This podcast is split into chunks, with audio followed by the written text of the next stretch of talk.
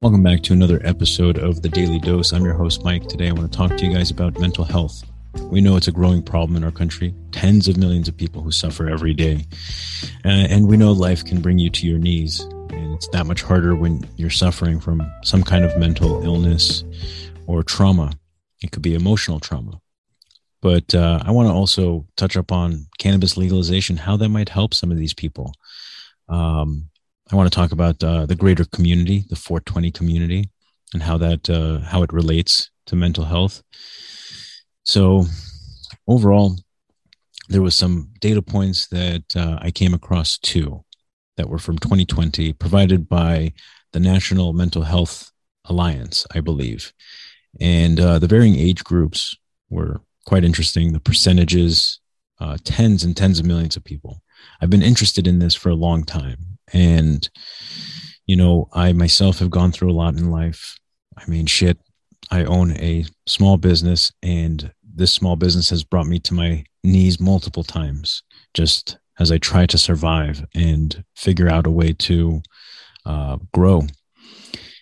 But aside from that, I mean, other aspects of life have also brought me to my knees as well. This is why I turn to psilocybin mushrooms. I've made videos about that. If you have seen them, it's uh, it's just documenting the experience, what I learned through the process about myself. But I took that route because I had tried a lot of other things too, and I had a desperate need to understand, like why these things were happening. So I myself have most certainly gone through a lot in life and um, can understand. It's pretty typical. Anybody can really say that. There's a lot of people uh, out there that uh, don't ha- don't necessarily live a perfect life.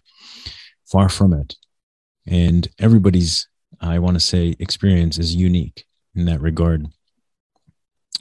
So let me throw up the uh, the data points that I want to share with you guys. So here we have National Alliance on Mental Illness. Some interesting figures here. One in five U.S. adults experience mental illness each year.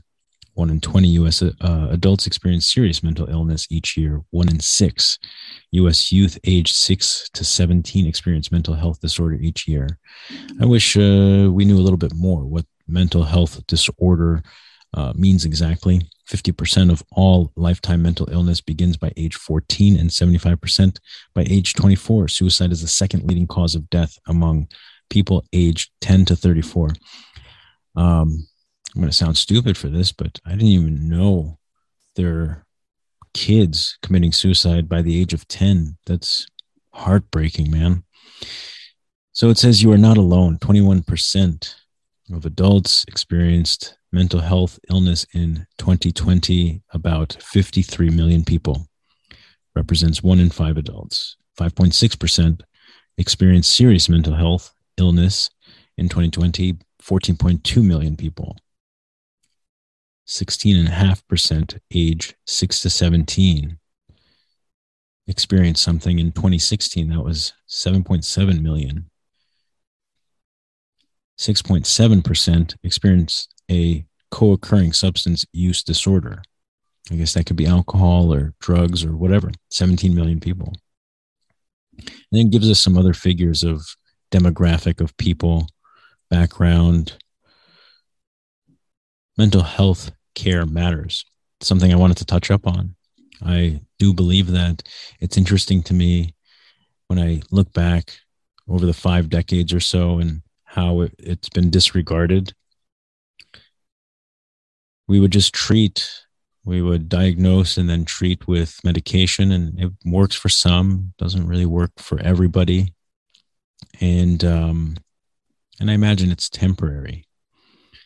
At some point, it just stops working or doesn't work as well. And then you have to find another medication that might work as well as it once did.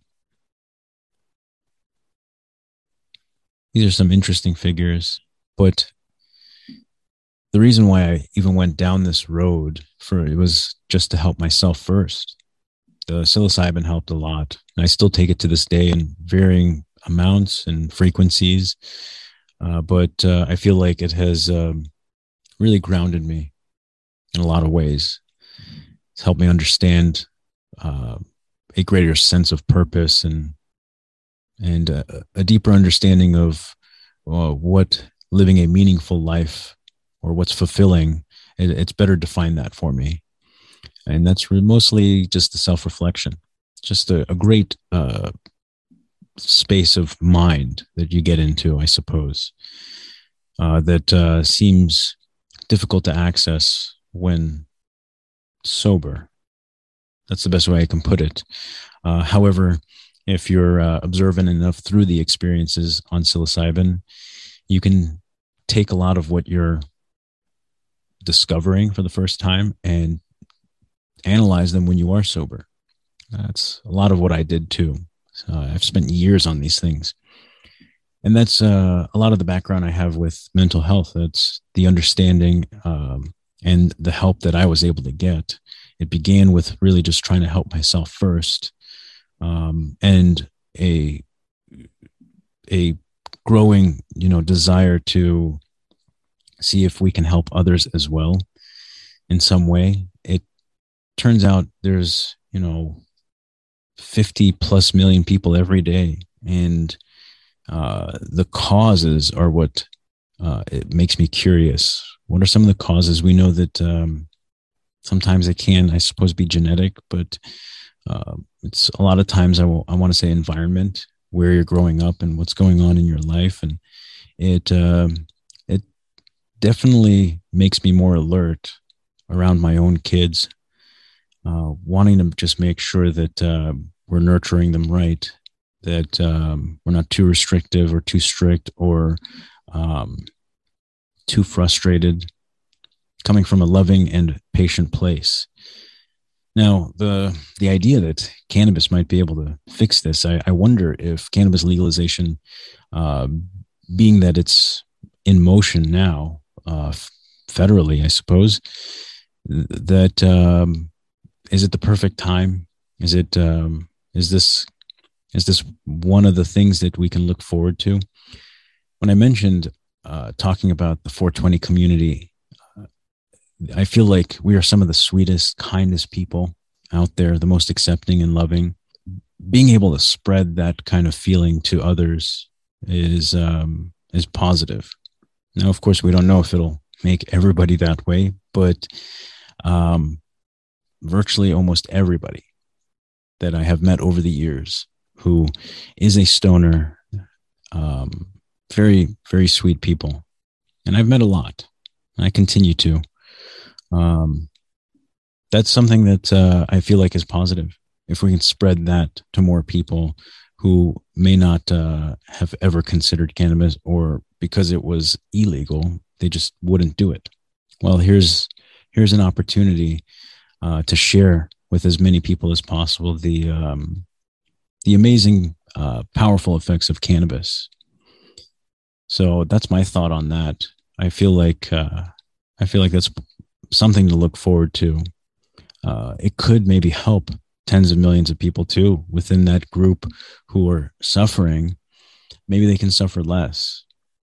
We've uh, we've heard. I mean, over the years, when California was medical, I remember when uh, depression or something that can be diagnosed and then referred to by your primary caregiver um, was uh, something that you could use for medicinal cannabis. You can put it down on the paper. That's why you're applying.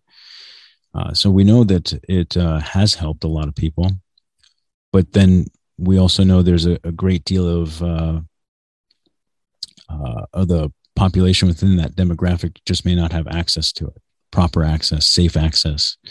That's kind of where this legalization will uh, lead to and hopefully more people find it useful. They can try to be a little bit happier or reduce uh, those severe symptoms that they may feel day in and day out trust me i know the feeling um, it's very very difficult emotionally draining physically draining and um, and just feeling like just hopelessness all the time.